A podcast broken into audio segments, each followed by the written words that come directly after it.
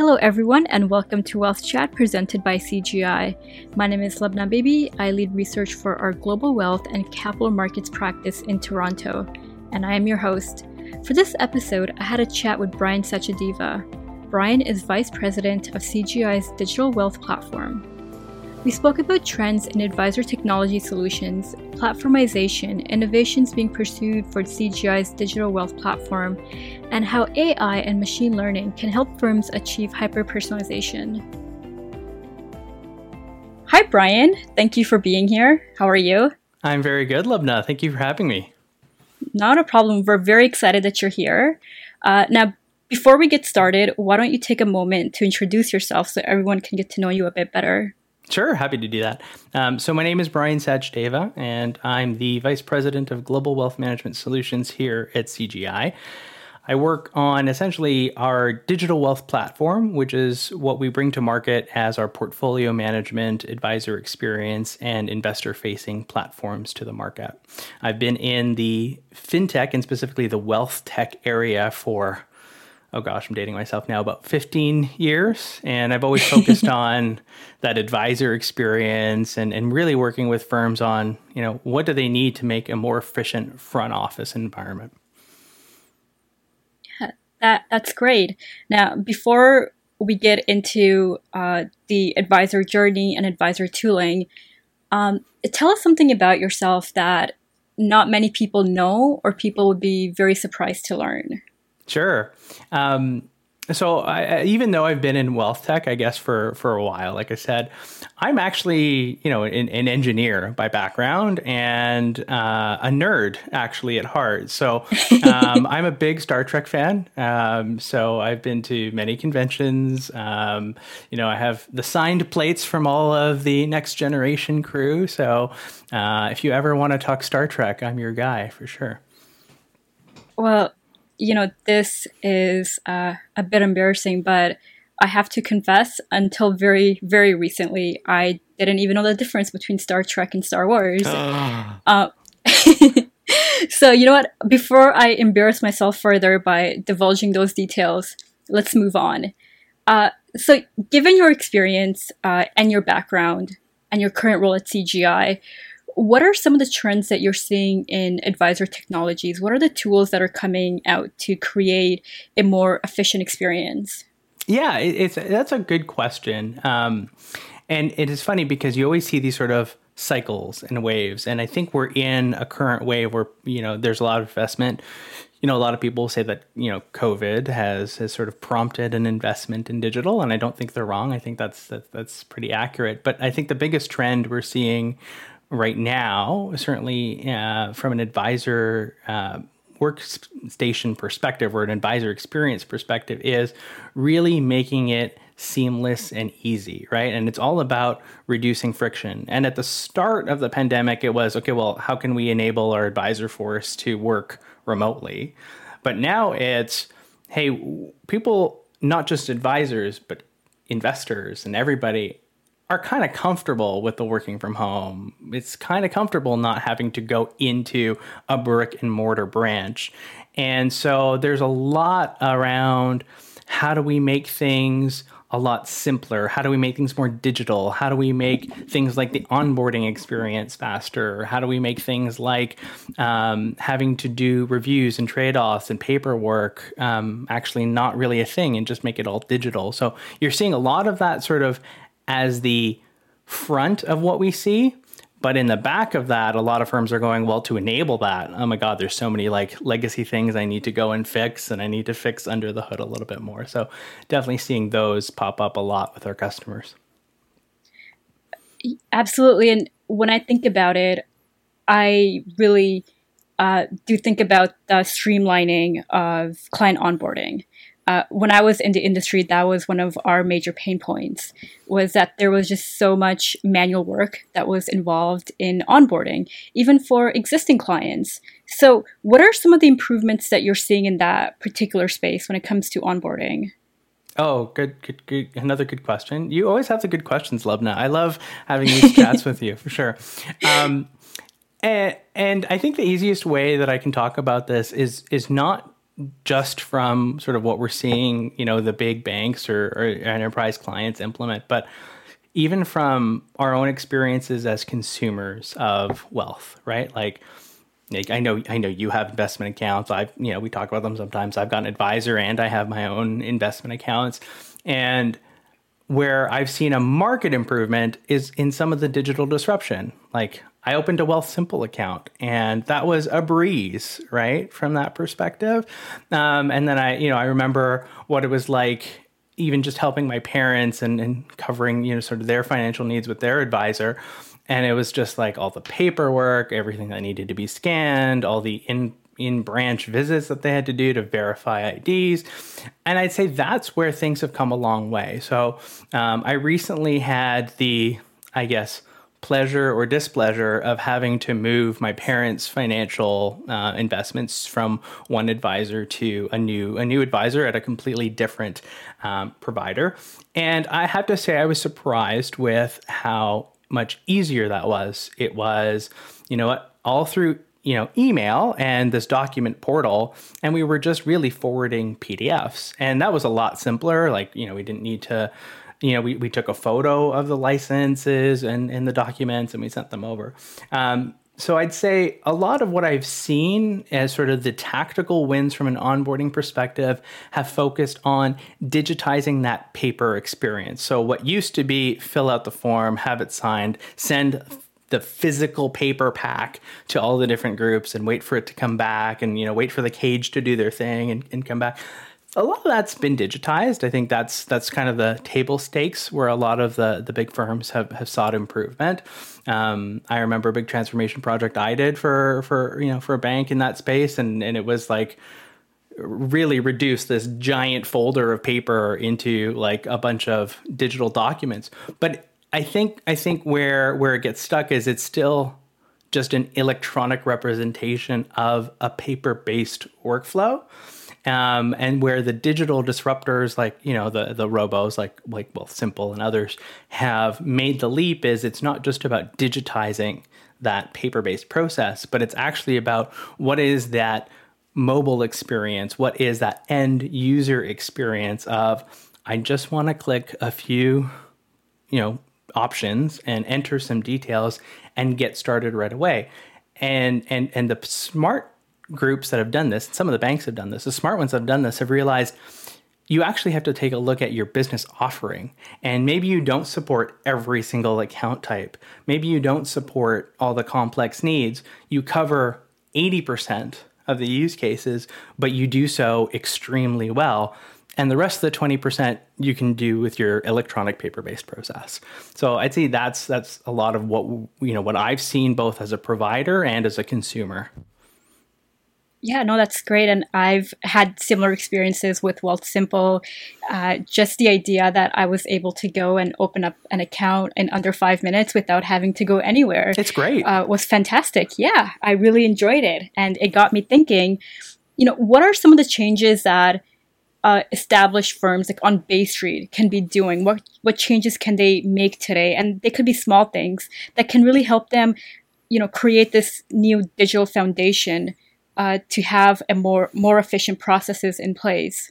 Yeah, for sure. And um, you know, having having been through a few onboarding programs with some of the big five here in Canada, um, I'd say the first thing to do is really challenge the thinking, right? And a lot of these are treated as big IT programs uh, the same way that they would treat introducing a new, you know, workflow platform. And it's not just about, okay, well, let's meet all the different stakeholders at the bank, get the requirements, and then start building. It's actually nothing to do with the internal groups and everything to do with who the client is and what the experience you want them to achieve is. So you kind of have to challenge the thinking first of being a customer first mindset. And, and you see some banks or, or and some of the big uh, you know uh, wealth providers are are switching to that. Then then the next thing is um, don't boil the ocean, like I said, right? Like so many firms will get bogged down in analysis paralysis, or they'll get stuck with, oh, compliance won't sign off on this, or, you know, we're, we're stuck because this is the process today. And it's just like limit your scope to even if you just did like RRSP, TFSA, and RESP, and, and like an, an individual account, just start with that as your scope. And you're you sure maybe that only covers even 60% of your use cases, but get that out and get that tested in the market um, and then get the feedback from that. So I, would say that the biggest advice, just from experience, is really try to create an end to end journey that's digital for your customer, not just a digitization of the paper, and focus on a smaller, reduced, controllable set of scope that you can really push the boundaries of the thinking. Right. And if I can get you to put on your engineering cap on for a second, are there any areas that firms are overlooking that they really shouldn't be because they might be very easy and simple fixes to help them create a better experience for their advisor force and their client base. Yeah, and it's funny you say my engineering hat. You know that I'm, I'm not. You know, I was never an advisor. Um, I work with advisors, and and you know, I've I've written uh, some of the credentialing courses, but yeah, like I said, I'm I'm an engineer and a nerd at heart. So my brain is always thinking about things. Sometimes at odds with how some of our, our wealth management firms think about things, and I'm just trying to solve problems. Um, and, and it's funny because I see these really great, well designed user experiences. And then they stop at the one thing that I was hoping I would see different, which is um, I need it to be right away right? So like as soon as I submit, the the worst experience is I get an email back that says thanks we've received it and we'll let you know when your account is open. Like oh yeah. Like just like I feel like Domino's and Pizza Hut have solved this problem, which is show me the the tracking of where my application is, please. Um, it's it's simple things like just status updates and keeping communication open with clients that proves so much, especially in that sort of, you know, the onboarding is like your first impression with a firm. So anything you can do to make it more transparent, and again, like I, you know, I'm going to relate it to things that we encounter every day. I like like ordering a pizza. I'm going to get a status update every step of the way. And then, you know, an ETA for when it's going to be done. It's not going to be, thanks, you'll hear for us when it's open. Like that's that's the worst. And like I went through this with one with one of the banks when I tried their robo thing and it was just like, what? Like how am I like, okay, what do I do? Like what's the timing? And then I had to call in and they're like, oh, well, you know, it's been assigned to somebody. And it's like, that was like pulling teeth to get that status. So I'd say that's one really one quick win is just focus on the communication updates. Um, and the other one too is um, if I do want to get some help from from like uh, an assisted channel, um, I basically have to start all over again with um, with with with some of these things, and and it's as simple like these are low hanging fruit here, simple as giving access to the call center to the same application that I'm using. Because you know I call in and I get so frustrated when I one don't get to talk to my my advisor I or or or you know talk to somebody who's licensed. I talk to a support person and they're like well I don't have access to that so I'm going to start your application all over again. It's like well that, was just a complete waste of my time and it's like all like do you want my credentials and my email? I'll give it to you. It's faster. Obviously, I shouldn't do that, and I don't do that because I'm secure and everything. But like those, that's low hanging fruit for a firm to solve. Is just give your support people the same access that you're giving me, so that they can finish my application for me rather than have to start all over again. No, I I absolutely uh, would feel the same way. And I think everyone can relate to that story. Like we've all had an experience where we called into a call center only to be bounced between person to person because either A, they don't have access to what you have access to, or B, they don't have sufficient training to deal uh, with just very common issues.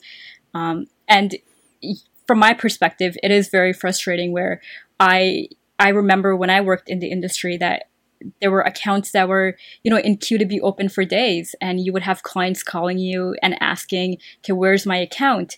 And in contrast, I can go and like look at my phone and I get constant notifications from Amazon exactly. letting me know where my packages are, right? It's like it's on the way, it's with person X, and it'll be at your doorstep between usually within an hour time frame window.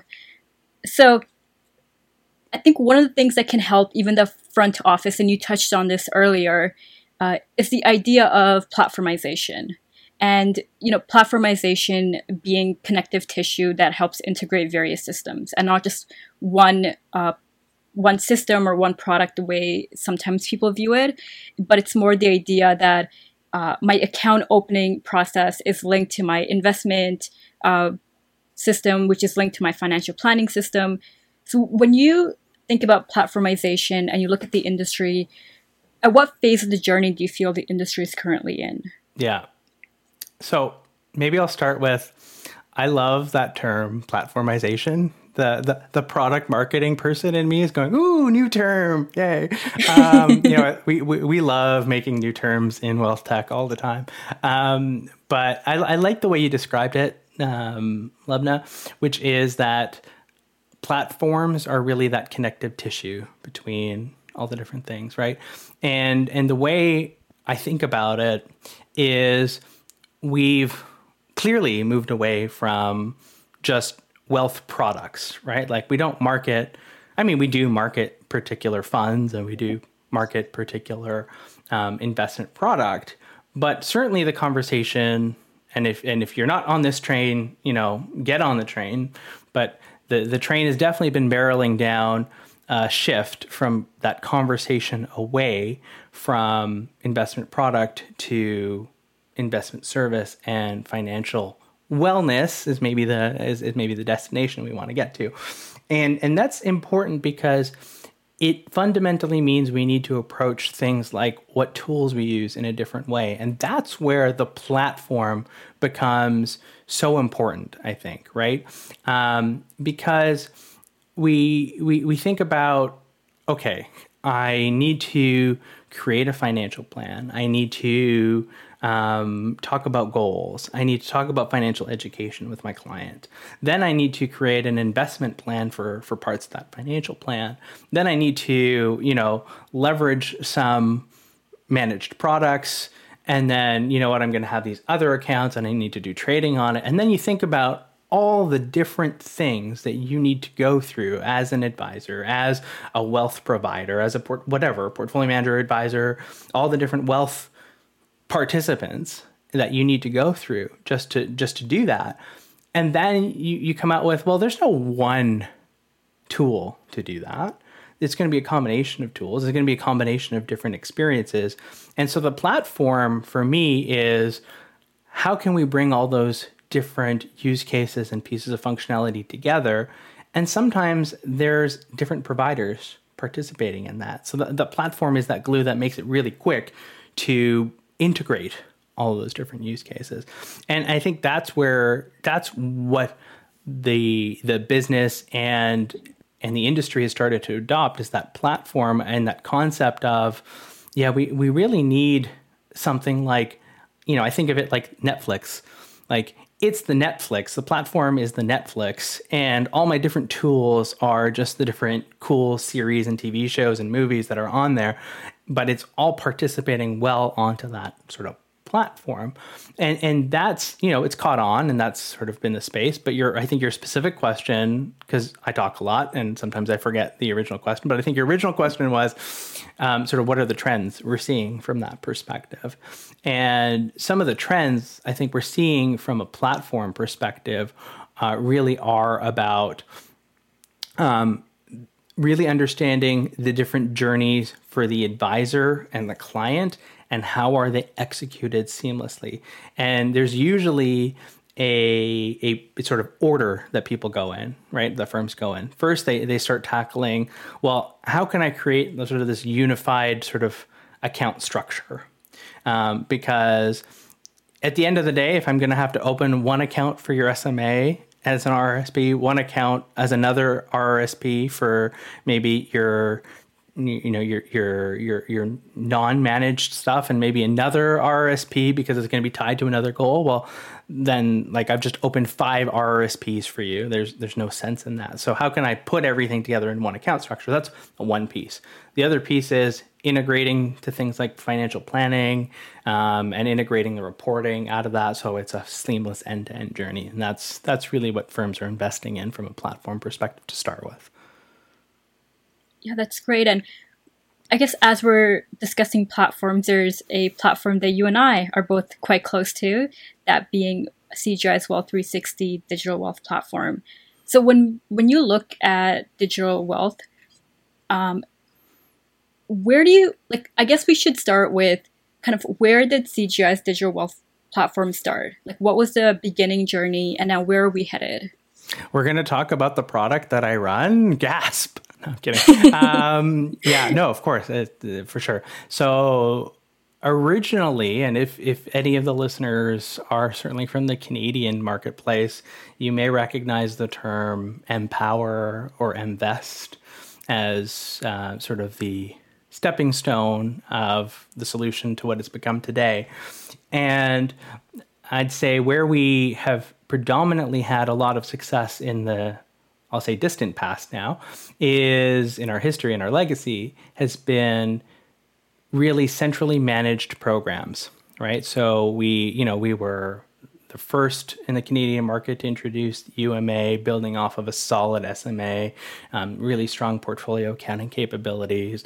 Then, you know, we grew to UMH, um, and, and, turning that into the household level. We, you know, we we pioneered, you know, one of our greatest features, which is the harmonized trading console. So we, we started out there um, as, as sort of our bread and butter, but we we've evolved quite a bit since then. And I think some of that evolution has been, you know, going back to what I was saying, which is, you know, the, the shift is not just a really great SMA product, but how does that translate into better financial advice? And at the end of the day, it's not just going to be, I'm going to take 100% of your assets and put them in a combination of centrally managed models. Uh, some advisors are going to keep a um, non discretionary uh, business. Some advisors are licensed PMs and are going to want to manage part of that clients are going to have certain needs where some of the assets shouldn't go into the managed program but should sit in the account. And then it was really taking that engine that we had and extending it into that Rep as PM space, into the advisor trading space. And that's actually when we renamed from portfolio management to the digital wealth platform because we were moving into that whole advisor end to end journey with the introduction of our advisor experience. We were moving into how clients um, interact with that with our investor or client experience, and that's that's sort of why we called it the digital wealth platform. So that was the evolution of of uh, of it, and you know we you know we've been on that journey for for many years, and you know we have lots of clients now moving onto that platform. So you know that that in itself is the proof point to me that we went in the right direction. Yeah, absolutely. And I guess since we are speaking with the person that runs the platform, can you tell us some exciting things that are coming from the digital wealth platform, innovations that we're currently pursuing?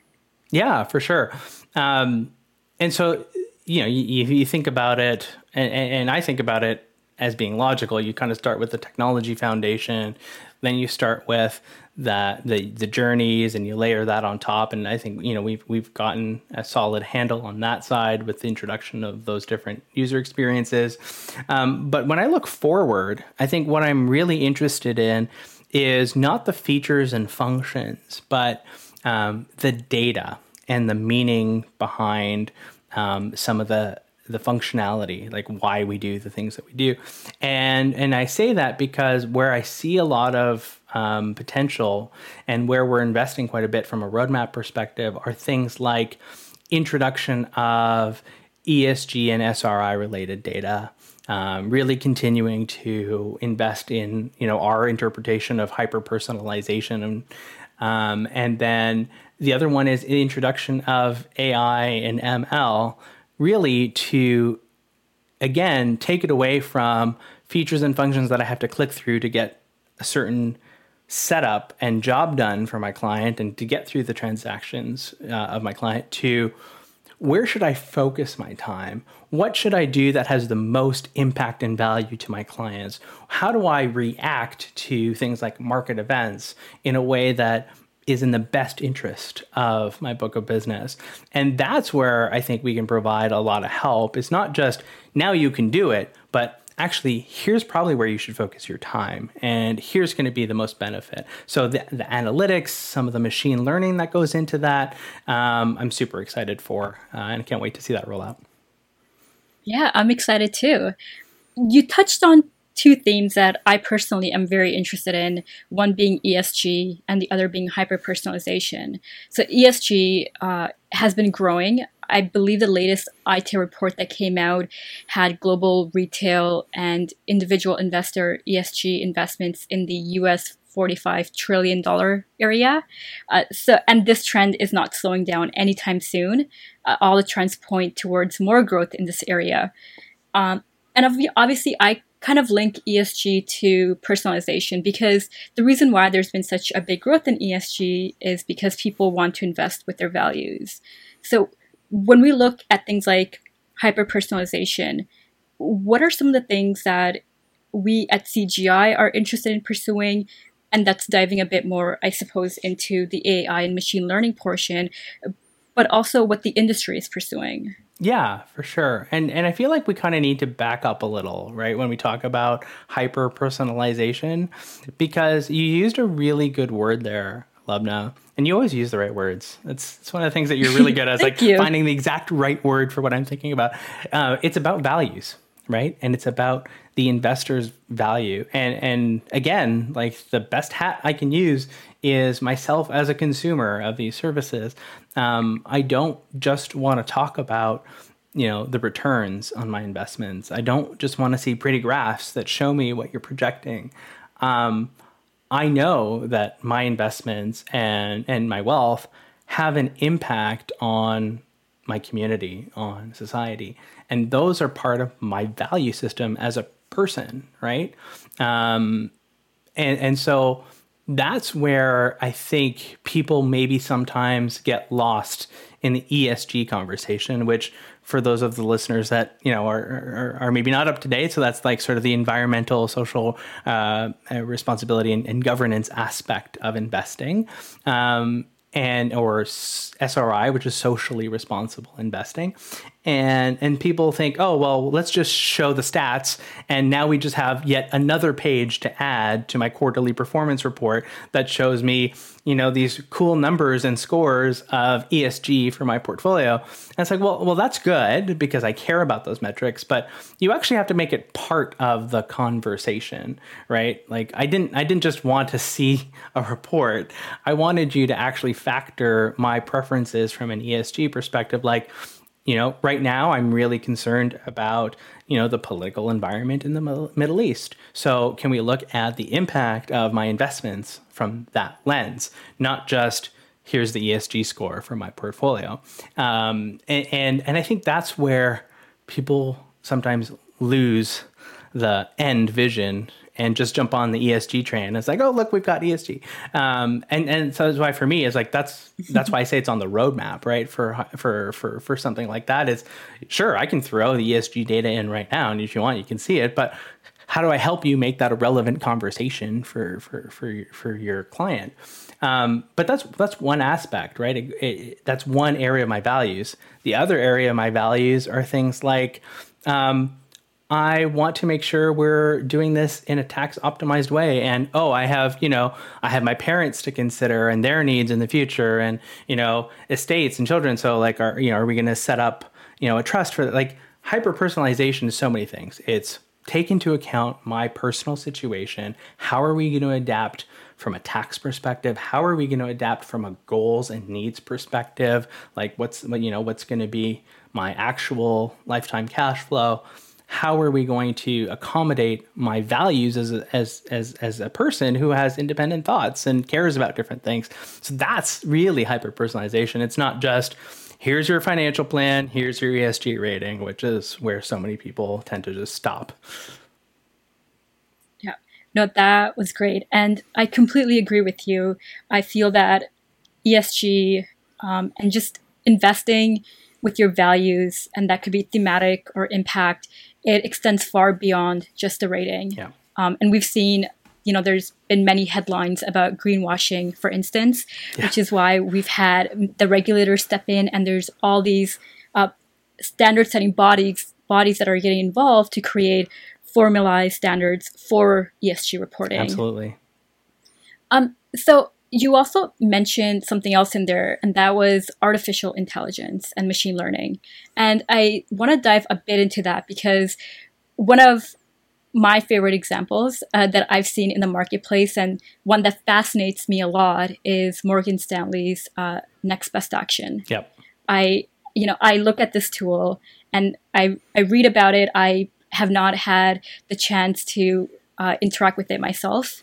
Uh, me being in Canada and them being over in the US, but I, I just I'm it's a tool that I'm very fascinated by. I think the fact that it's constantly being fed with information and it's learning day in day out to provide better information and to create a more personalized experience for clients um, i know that recently an executive uh, from morgan stanley came out and discussed that during the pandemic the tool was used 11 million times and it resulted in advisors making uh, i believe about five to six additional calls per day uh, which is which is a very large number. Having been uh, in an advisor's office myself and working with a team, I know how difficult it can be to get from one client to another, especially when you're considering everyone's needs.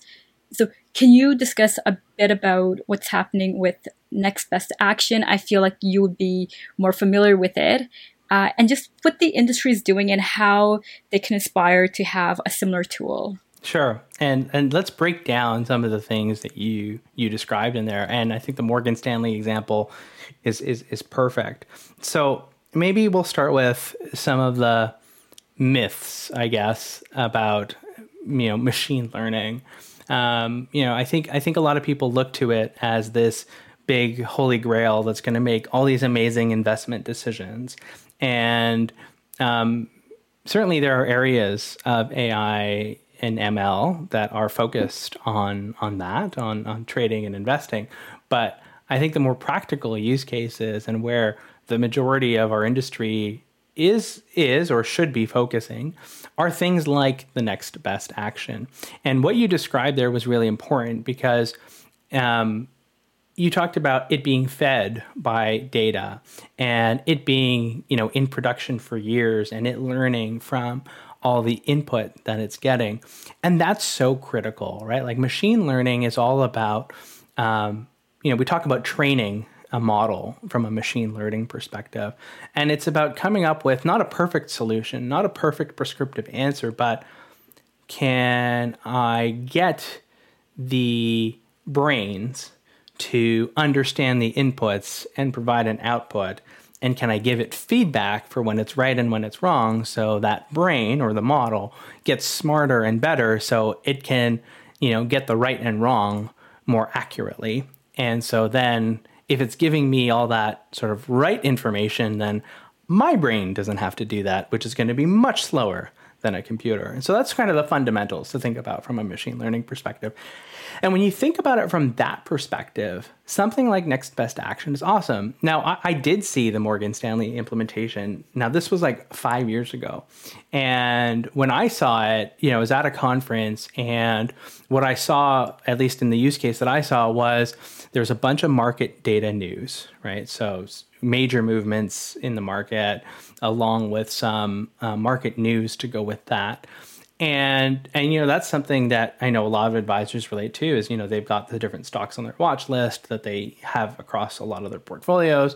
Any major movements, you know they they need to call their clients. But the beauty of this tool was it summarized that based on the positions you actually held and ordered them based on the largest weight positions you had. And it gave you an alert to tell you that there was a major movement. It gave you the article. Then it went the next step further and found all the clients that you know held this and sorted them again by their exposure to this security.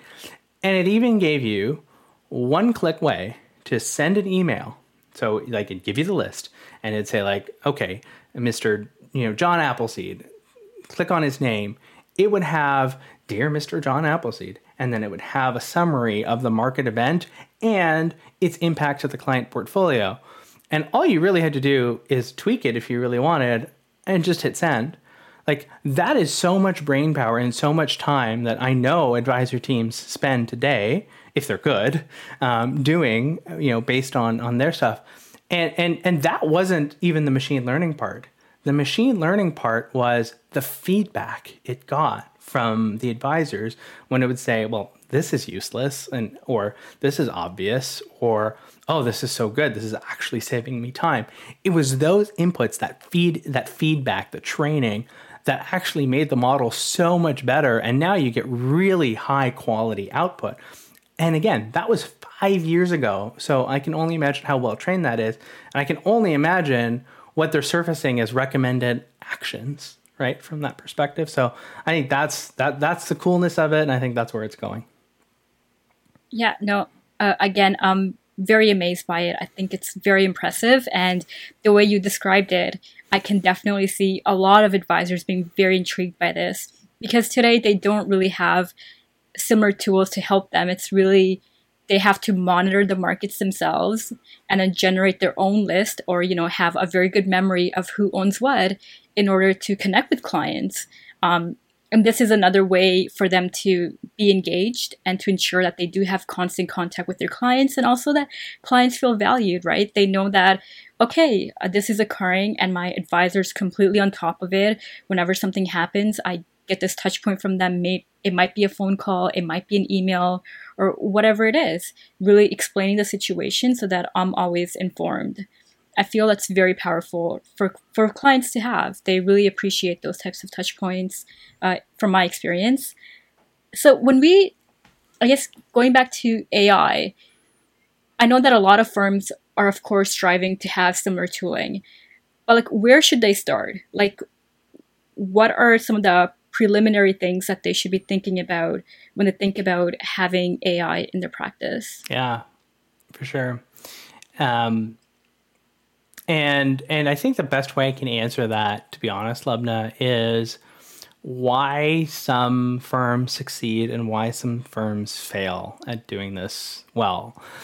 Um, and it's and it's easier to probably talk about some lessons learned from from firms that I've either talked to or, or helped with uh, from that perspective that, that fail. And sometimes they they they understand that data is obviously at the heart of enabling good machine learning, good AI models, but they get a little too hung up on data governance and, and, and data. And it's just like just get started like get some data but you know what? Are you going to have the right data? You're probably not. Um, just get through an understanding of what data you have and how quickly you can get through it because the next step is more important and this is the step that a lot of people kind of don't spend enough time on which is you kind of need to be creative but you need to think about what is it that you can create a bit of a model for and what is the use case for it, right? So something as, as brilliant as, well, I can see that a lot of people are spending time trying to figure out how to decipher market movement news and translate that to their clients. That's something we can help with. Like thinking like that, like what are the use cases that you want to help that you that where decisions are being made? And a lot of people go, "Oh my god, I have no idea how to come up with um, you know, a use case for machine learning, and just think about where are advisors and advisor teams spending brain power and time that they could delegate to somebody else, and that somebody else can be a machine. And and then you come up with okay, well, there's some logical use cases that I can think about where you know we can get some of the data and we can present it as a as an answer and somebody can tell me if that answer was right or wrong. And that's kind of how you have to shape your thinking. Once you come up with your use case, then you'll figure out what data you need, right? and then and then you can start to prototype your your your your your, your data analytics your your models and you can put a prototype into place and so a lot of firms fail on even that journey because they don't know how to think about the use cases. They spend too much time on trying to focus on super clean data when the whole point is to get better training. Yes, you need some minimum clean data, but like you know 80-20 rules like focus your time on where it's most valuable and then the the third part is you know if you just create this tool and i think again i'll give kudos to morgan stanley they didn't just create a tool and said here you go field have at it they incented and they incentivized advisors to use. They worked on the change management. They understood and communicated that this would be a multi year journey to get the feedback to get the model to improve. And so you really have to think about how are you going to introduce this solution to the field. And a lot of that is change management. A lot of that is you know what internal marketing um, and and having a vision and roadmap for where you want it to get to and i'd say that's probably one of the biggest areas where firms fail is they just create tools and that's and then launch them with with nothing around it other than training and like sort of the minimum required to do a successful launch and it's not about a journey and a program so those are usually the the the missing ingredients for successful application of machine learning and AI uh, from a from a, a perspective. Uh, sorry, from a uh, financial services perspective. The other one is, and it is related to data, is I can't underscore enough the importance of not just having financial transactional data. You need things that you can use to, you know, for lack of a better business term, uh, I'll use a more technical term, you need the right data so that you can cluster your data points together appropriately. So, for example, if you just use the data from you know portfolio management or portfolio accounting and you ignore the data from crm or you don't integrate the data from crm you're not going to get that useful of information because you can't relate it back to the clients and which kinds of clients and you know the advisor and their style. So like really don't forget about like the human aspect from a data perspective. And admittedly that is the hardest data to capture but you know if you if you know about it in advance you can start and you can figure out ways to pull in different pieces of data like that. Yeah no that's great. And to me it does make sense that in order to have that holistic picture and to be able to provide very useful insights you would need data from several different points and different systems just because every decision i feel uh, touches a- upon different aspects of the client. It's not just their portfolio. Uh, it might be something in their financial plan as well, or something that you captured in CRM that they're passionate about. Exactly. Um, you know, particularly now we found with the pandemic that uh, philanthropy has become a very big thing as people realized, you know, how fragile life can be.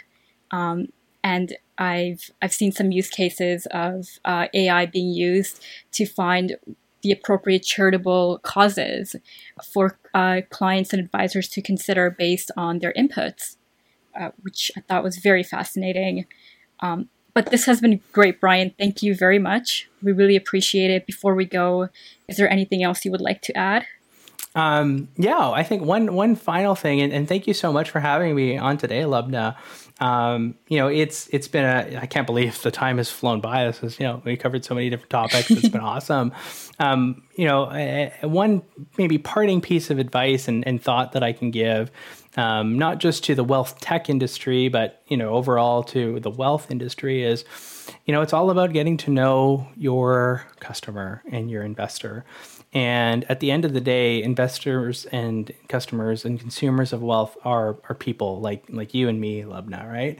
And the more we can concentrate on values, the more we can concentrate on the human aspect, um, and, and, make it relatable. I think the, the the better I think we will all be served, and that's where we can prioritize our investments, certainly in technology, from that perspective. Absolutely. I couldn't agree more. And I think that is the perfect ending to this fantastic episode. Thank you, Brian. Thank you.